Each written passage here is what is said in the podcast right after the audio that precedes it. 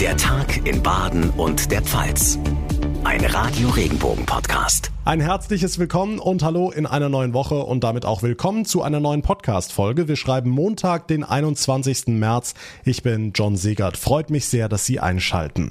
Seit Beginn des Krieges in der Ukraine ist die Hafenstadt Mariupol wohl das Epizentrum der russischen Aggression. Der Kreml hatte der Ukraine ein Ultimatum bis heute Morgen gestellt, die Kämpfe in Mariupol zu beenden und die Stadt aufzugeben. Das hat Kiew aber abgelehnt. Wie das russische Militär nun weiter weiter gegen die stark zerstörte Stadt vorgehen will, ist noch offen. Das Problem, Hunderttausende Zivilisten sind noch eingeschlossen. Ulf Mauder ist unser Reporter in Moskau. Ulf, gibt es denn Hoffnung, die Menschen da irgendwie rauszuholen? In der Hafenstadt am Asowschen Meer gibt es nach Behördenangaben weiter massive Straßenkämpfe und Detonationen. Noch etwa 130.000 Menschen sollen in der Stadt sein. Das bedeutet, dass die meisten fliehen konnten. Die russische Armee kämpft an der Seite der Donbass-Separatisten gegen Einheiten der ukrainischen Streitkräfte. Mariupol ist auch Sitz des berüchtigten Azov-Regiments, das in Russland als rechtsextremistische Terrororganisation eingestuft ist. Die ukrainische Regierung aber lobt die umstrittenen Azov Kampfkämpfer als Verteidiger der Unabhängigkeit der Ukraine. Die Kriegsparteien selbst stellen sich auf Tage, wenn nicht sogar wochenlange Gefechte ein. Unterdessen beraten auch heute wieder in Brüssel viele Minister über die Lage, unter anderem die Außenminister, und dort wird schon vor Sanktionsmüdigkeit gewarnt. Gleichzeitig droht Moskau der EU aber vor den Folgen eines Ölembargos. Heißt das, solche Strafen beeindrucken Russland also doch? Die Sanktionen des Westens sind hier in Russland schon in vielen Bereichen spürbar, darunter im Bankengeschäft und im Handel. Der Machtapparat in Moskau betont zwar immer wieder, es sei alles unter Kontrolle, Russland sei den Sanktionsdruck gewöhnt und passe sich an. Klar ist aber auch, dass die Strafmaßnahmen des Westens für Russland Milliardenverluste bedeuten. Zugleich weist Moskau darauf hin, dass die Sanktionen auch dem Westen selbst schadeten. Schon jetzt steigen die Energie- und Kraftstoffpreise dort und sollte Europa wie die USA USA auf russisches Öl verzichten, könnten die Preise explodieren, warnt Moskau.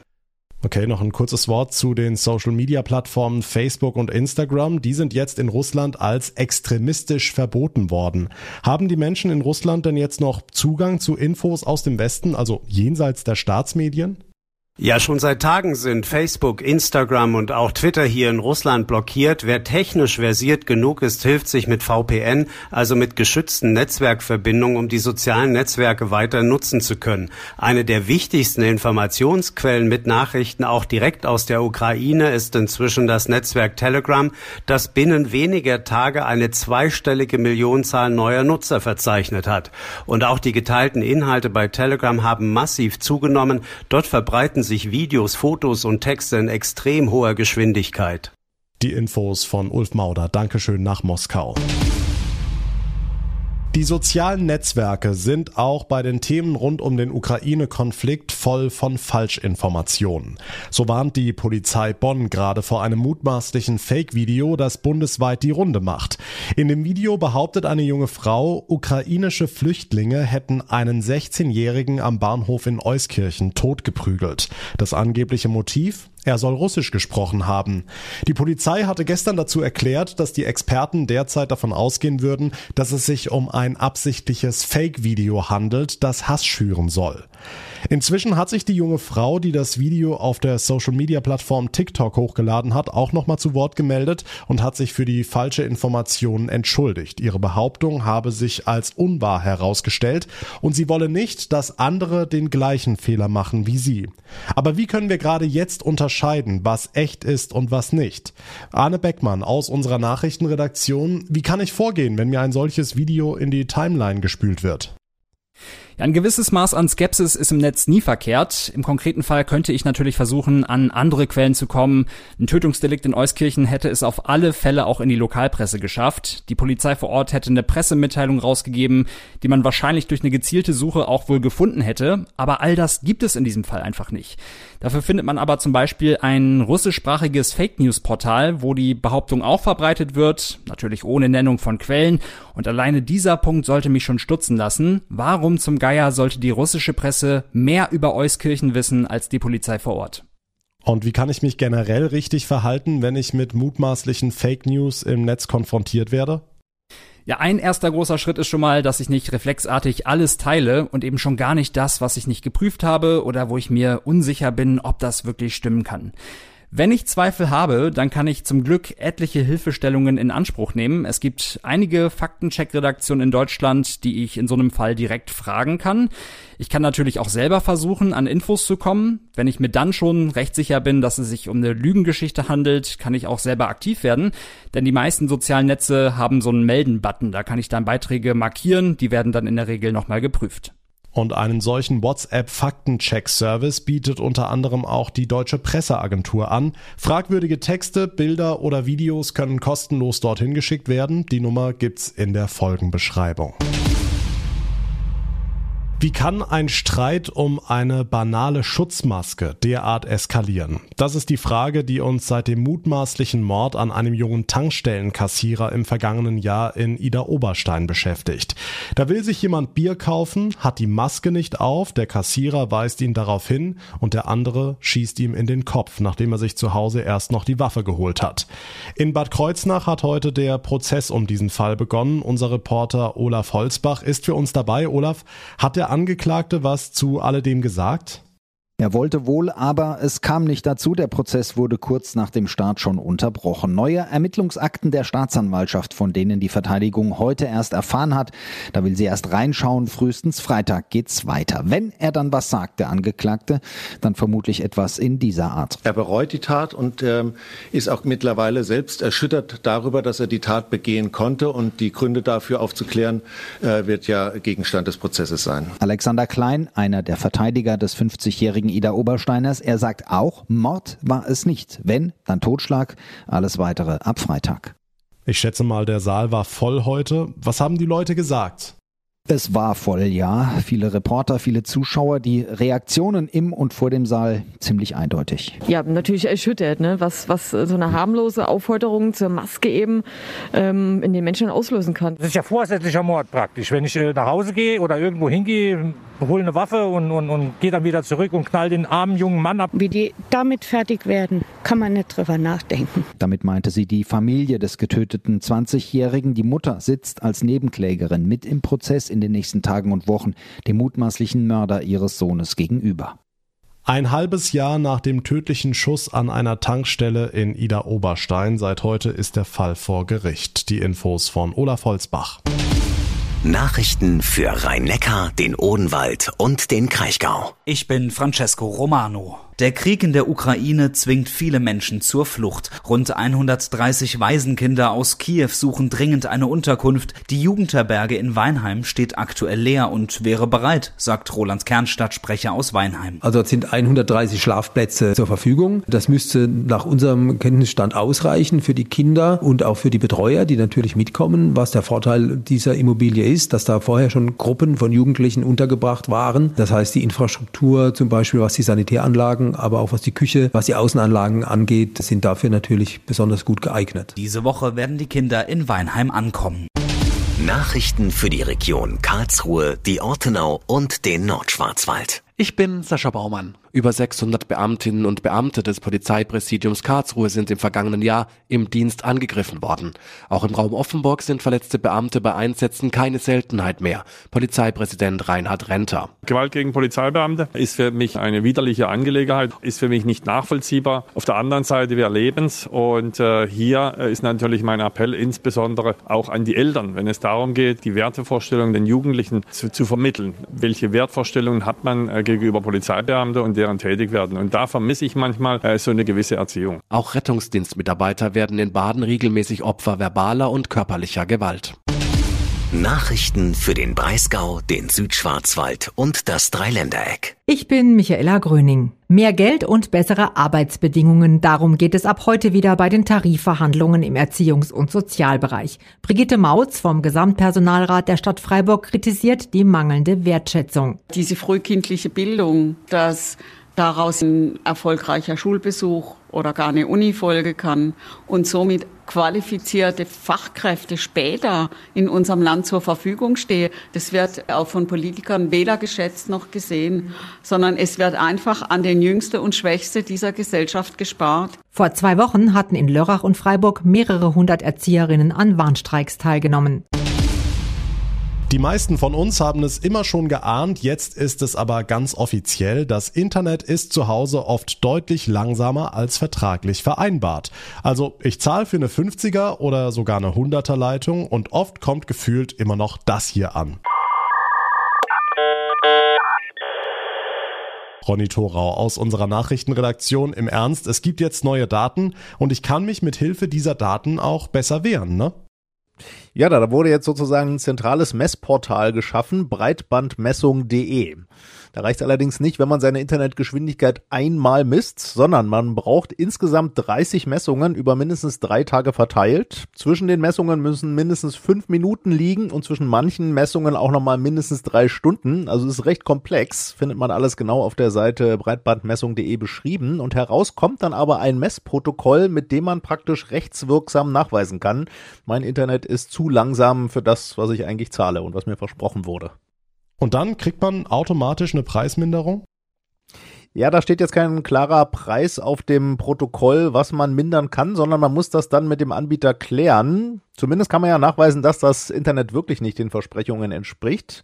Wenn man so bei den Internetanbietern mal rumfragt, da heißt es im Moment zum Beispiel von der Telekom, man suche immer eine kulante Lösung und mindere, wenn der Anspruch bestehe, selbstverständlich den Preis. Von anderen Anbietern wie Vodafone zum Beispiel heißt es recht zugeknöpft, wenige Kunden machen da bisher vom Preisminderungsrecht Gebrauch und wie viele das genau sein, veröffentliche man auch nicht. Hm, das klingt jetzt nicht wirklich einfach.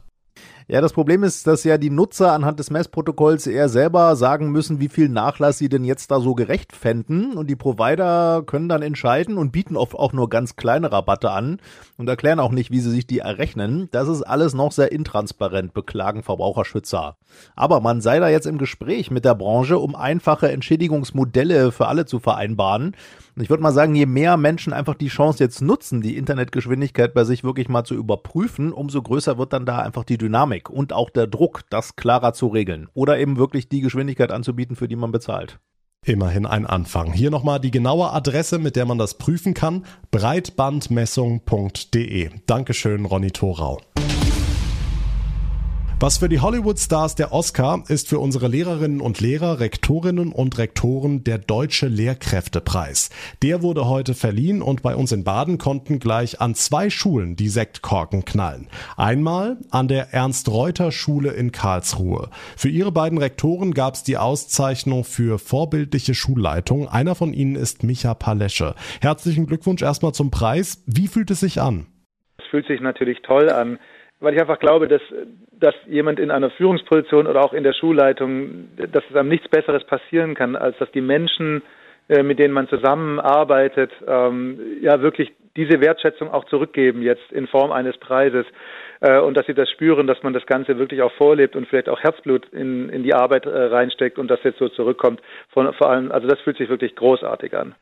Was können wir denn von Ihnen lernen, auch für andere Bereiche? Wie gehen Sie Probleme an?